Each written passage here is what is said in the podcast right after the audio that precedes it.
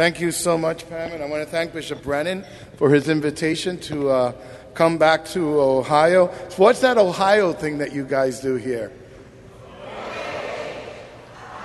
That's it.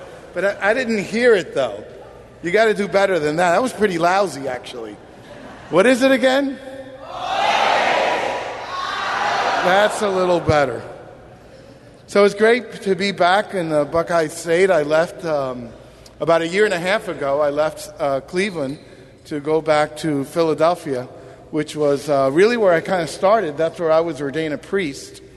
So to my surprise, I was, uh, to my surprise, 12 years, uh, nine years ago, uh, I was asked to leave Philadelphia and join the Diocese of Rockville Centre and, and met Bishop Brennan. Have you gotten accustomed to his Long Island uh, accent? It's not heart, you know, it's hot. And uh, so, nine, you know, eight years later, I was asked to go now back. So, my last um, eight years has been a lot of movement. Uh, since I became a bishop, this is now my third rodeo, and hopefully my last one there. So I'm very happy to be back in Ohio. I've been visiting friends in Cleveland actually for the last couple of days, and will do so when I return this afternoon. And behold, I am with you always until the end of the age, and, and certainly the Blessed Sacrament is the ultimate sign of that presence that has traveled throughout time. When I went to uh, Philadelphia at my press conference, someone, a uh, reporter, asked me if I was going to change a lot of things. And my response was, well, change is part of life. Right? Change, change is actually part of life. I said, I'm not going to change things. Situations are going to change things. I, I, I don't get to change it situations change, and therefore I have to respond to that.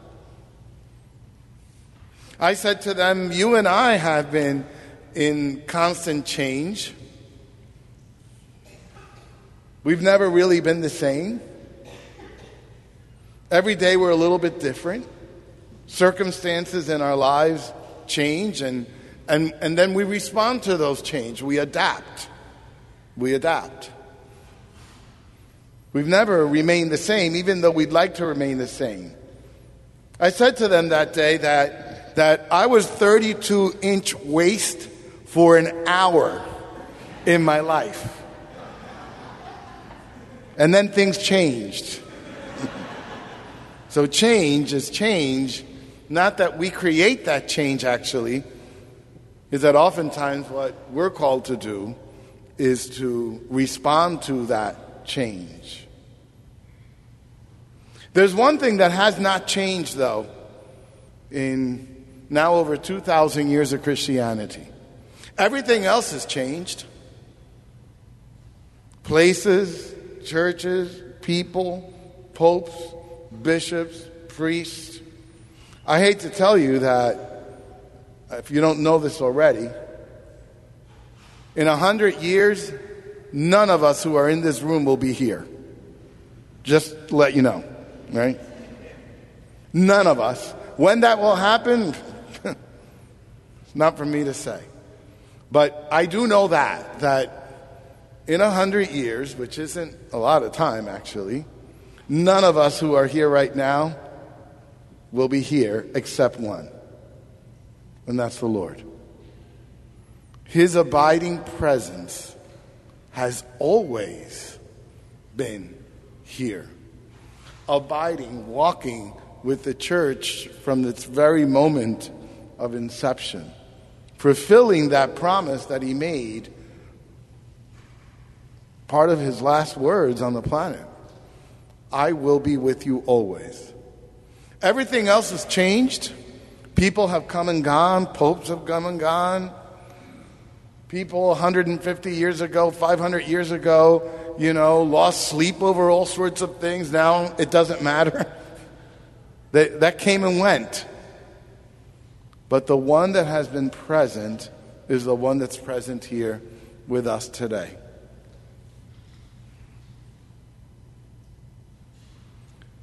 John Paul II, St. John Paul II, wrote a beautiful document, a beautiful work on the Eucharist. And most of my reflection will be his thoughts and what was in his heart. He wrote it in 2003. It was called Church of the Eucharist, Ecclesia de Eucharistia. And he said incredible stuff about the Eucharist centering the church where the church needs to be centered. He says that the church draws her life from the Eucharist, draws her life.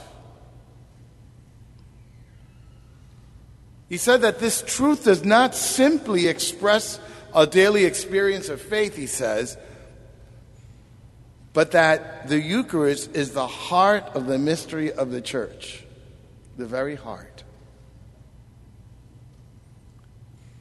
In many ways, the church experiences the fulfillment of the promise I will be with you always.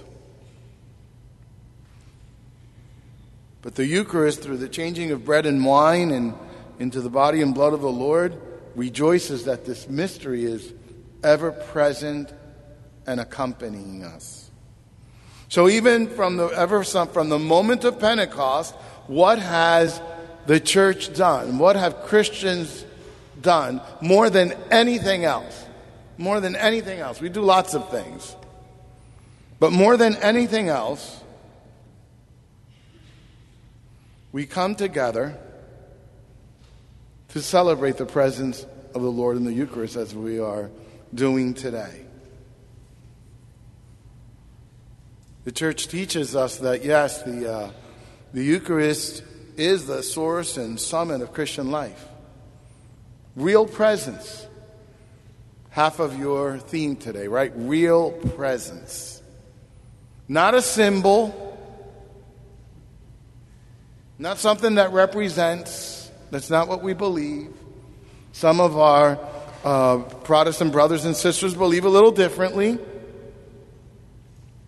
For them, uh, it might be a symbol, not the real, real presence.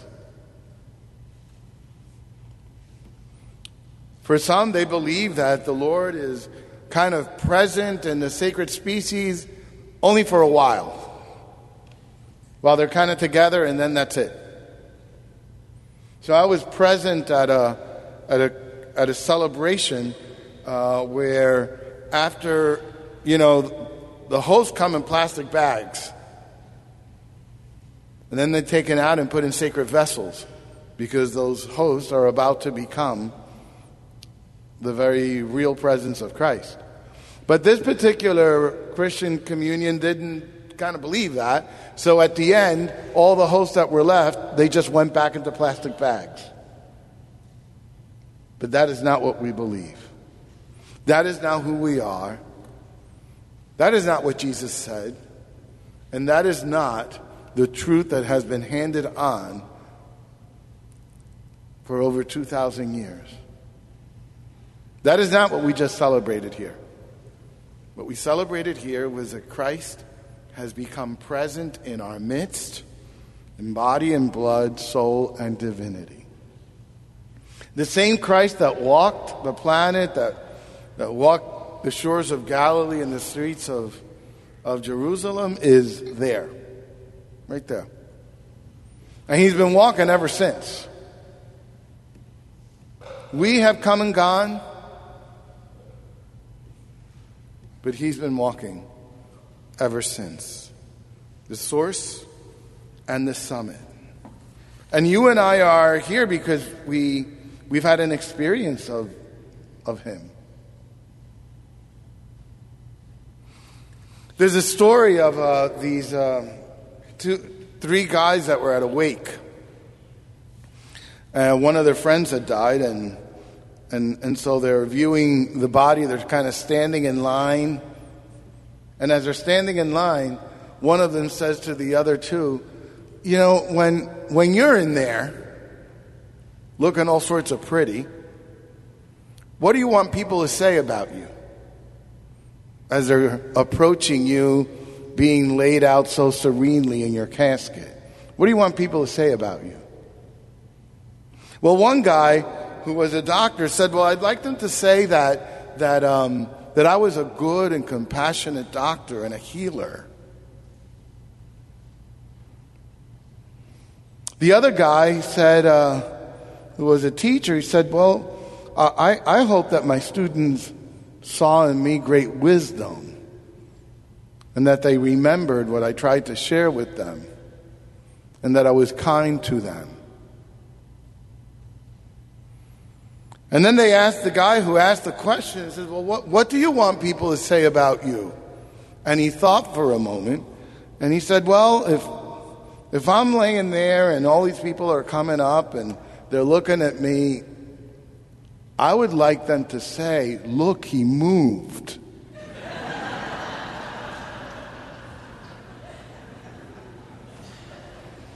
but isn't that what happened?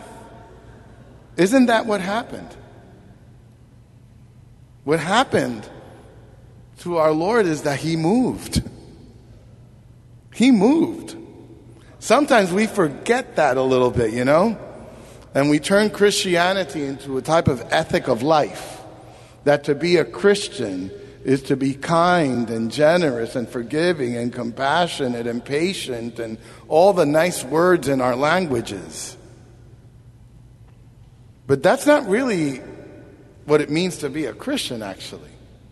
You really don't need to be a Christian to be kind and compassionate and and generous and forgiving. There, there might be people who do that better than we do. Sometimes we haven't been the best at that. But that's not at the core and at the heart of being a Christian. At the core and the heart of being a Christian is that we believe that He moved. that He moved. That He, that he rose from the dead. I did a talk at the Cleveland Clinic in Cleveland There was a bunch of doctors and medical professionals. At the end, there was a, a question answer thing. And uh, this doctor stands up and, and he says, I need to ask you a question. Uh, do you have hope? Do you have hope? And I said, Doctor, I gave my life to a faith that believes that a dead man came back to life. I have hope. I have hope. And that, and that dead man who came back to life promised that he would remain with us and would not leave until that was so. And that same Lord is here with us today. The church celebrates the Eucharist as the mystery, very mystery of our faith. We just celebrate it. It's what we do more than anything else, right? We go to Mass. Masses are celebrated in our churches sometimes multiple times in a day. When I was a pastor, we had Mass three times a day 6.30, 8, and 5 every day. And add to that a funeral or two, that was five. And that was like on a Wednesday. Sundays, there were seven. Easter Sunday, there were 12. We were, Jesus was running into himself.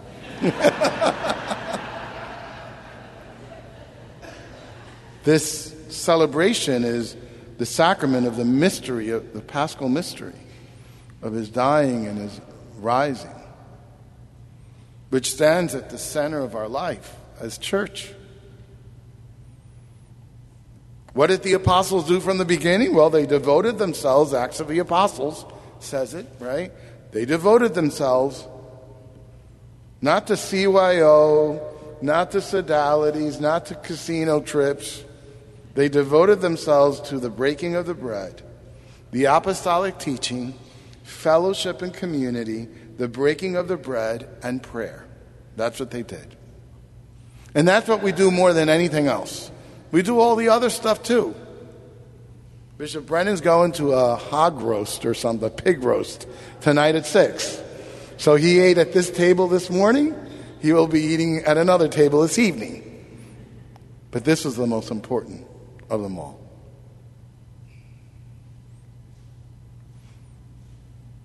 2,000 years later, we continue to do the same thing. Celebrate the real presence of Christ.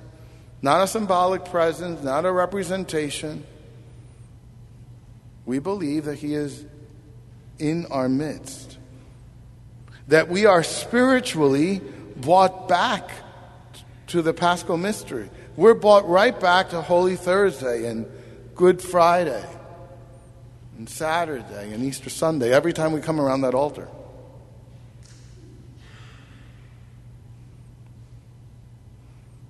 John Paul II says the Eucharist, as Christ's saving presence in the community of the faithful, is its spiritual food. It's spiritual food. As I was uh, driving down um, or driving up from Cleveland on 71, um, I had great excitement to be here and celebrate the real presence and also have White Castles, which I did. I grew up with those things, you know, in North Jersey.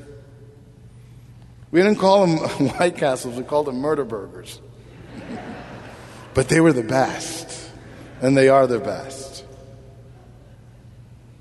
The church has received the Eucharist from Christ, John Paul II says, not as a gift, however precious among so many others, but as the gift. The gift.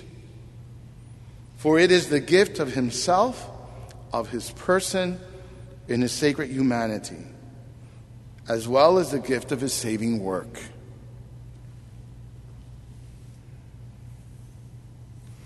But he says that, that this presence, it's not confined to the past, though. Not confined to that moment, that Easter moment, that sacred triduum that he went through. All that Christ is, all that he did, all that he suffered for us, transcends time. Transcends time in such an incredible way that we have just participated of what took place in Jerusalem 2,000 years ago. And in doing so, the work of our redemption is carried out, he says the work of our redemption is carried out. And it's good to, to stop for a moment and reflect on that because, you know, familiarity breeds contempt. And so when we do something all the time, um, it kind of loses its luster, becomes the extraordinary becomes ordinary. When we have something too accessible and too plentiful, uh, it tends to lose a little significance. So it is good, it is good to step back and revisit what real presence is for us.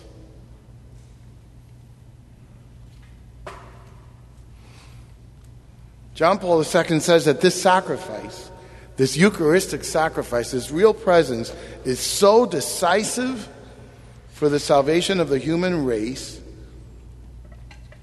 that Jesus offered it and returned to the Father only after he had left, left us a means of sharing in it, as, it, as if we had been present there.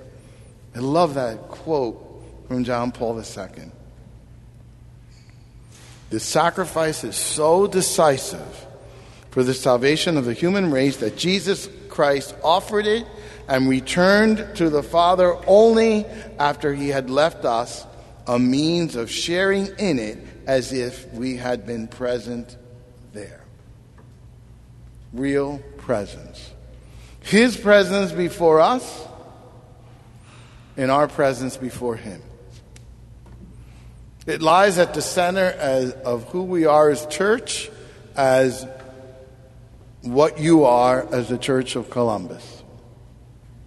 Right at the center. It is the reason you exist to celebrate Christ's presence, an evangelizing presence.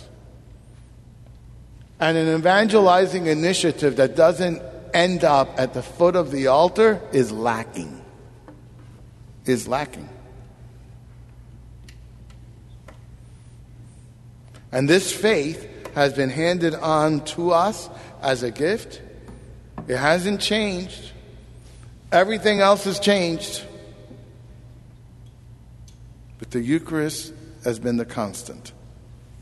If you've ever been to um, places like the Holy Land, it's very interesting because you visit this like kind of new church that was built on the ruins of four others. And they could tell from which era they're from. And they tell you this was from like the Byzantine era in the fourth century, and this was that one. And, and, and, and they could tell that this church, that now you sit there and watch and experience and enjoy, is sitting upon other churches that came and went. But what is continually there? The presence of the Eucharist. The structures have changed. The structures have changed. In fact, they built upon them. And only because they dig a, did a dig did they find out that there were, guess what? There were other churches under that. Right? So it's very probable that a thousand years ago, there'll be another cathedral on top of yours. Imagine. Imagine that capital project. but that's kind of what happened. One on top of the other, on top of the other, on top of the other. Just stacked. Stacked. But what has been the constant, though, has been the real presence. So it's so powerful and grace filled for you to begin this initiative that you have embarked, recognizing on what is fundamental to you. And that is the Eucharist. And the Eucharist will guide you, the Eucharist will strengthen you, the Eucharist at times will challenge you. Sometimes the Eucharist will push you from the back, sometimes it will pull you from the front. But the Eucharist will be your strength in whatever the Lord wants to unfold for you. What, what the Lord asks you and I is to be docile, right? To be open to, the, to His Spirit. To be open to the grace that comes forth from His real presence. And to be humble about it. To be humble to have a certain humility. Because there is a something humble about recognizing what I said right from the beginning that we come and go. Not that we're not important, but we do come and go. And the only one that came and never left was Him. He's the only one that came and never left.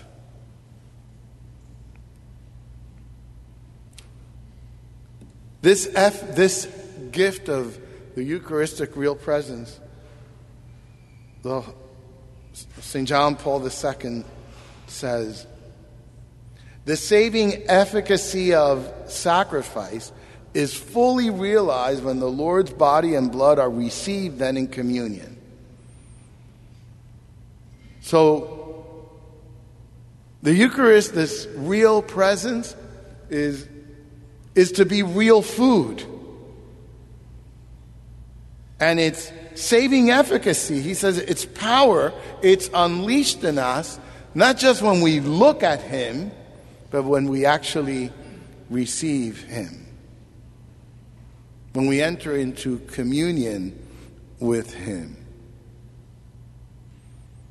He says the Eucharistic sacrifice is intrinsically directed to the inward union of the faithful with Christ. So it is, it is there to unite us individually and as church to Him, to enter into that common union, that mystical union. No closer can we be on the planet to the Lord than when we receive Him. When He enters our body, and he becomes us. It's those words from, from, the, from the Gospel of John, right, that we've been reflecting upon in the last few Sundays. I am the bread of life. Those who receive me live in me and I in them. He lives in me and I in him. Through this common union bond that we form in the real presence.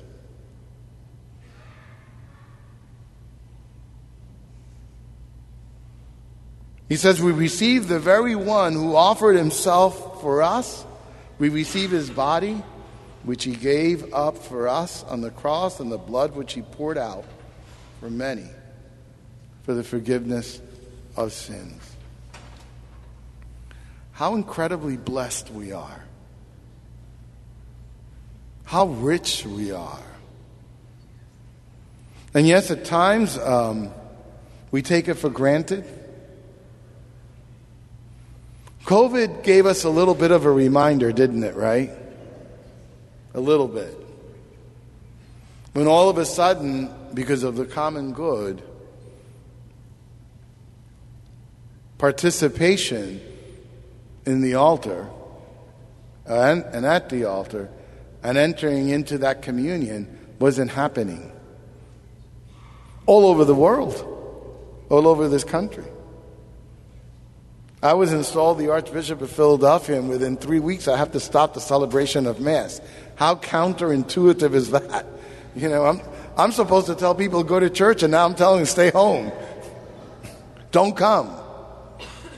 Watch it on, on live stream. Live stream serve the purpose, but we know, right, that nothing compares to being there. Nothing. Yeah, people had Thanksgiving dinner online. I don't know how you do that, but on Zoom, they had a Zoom Thanksgiving. Trust me, I tried, but I couldn't get to the turkey. It's like I couldn't. I couldn't even smell it. Yeah, nothing compares to being there. And we have to start inviting a certain segment of our brothers and sisters who kind of liked it. Like I have, I have family and friends who said, "Oh, this is really great." Here I am. I'm, I'm on my easy chair with a cup of coffee, watching you say mass. Nothing compares to being there. I said to them, "Good. Let me take your cup of coffee and put it on my side, and let me see if you taste it." Nothing compares to being there. So we have a lot to be grateful for, a lot to be thankful for, but it's good. It is good to just take a breather and reflect and think deep within our hearts what real presence really is. God bless you.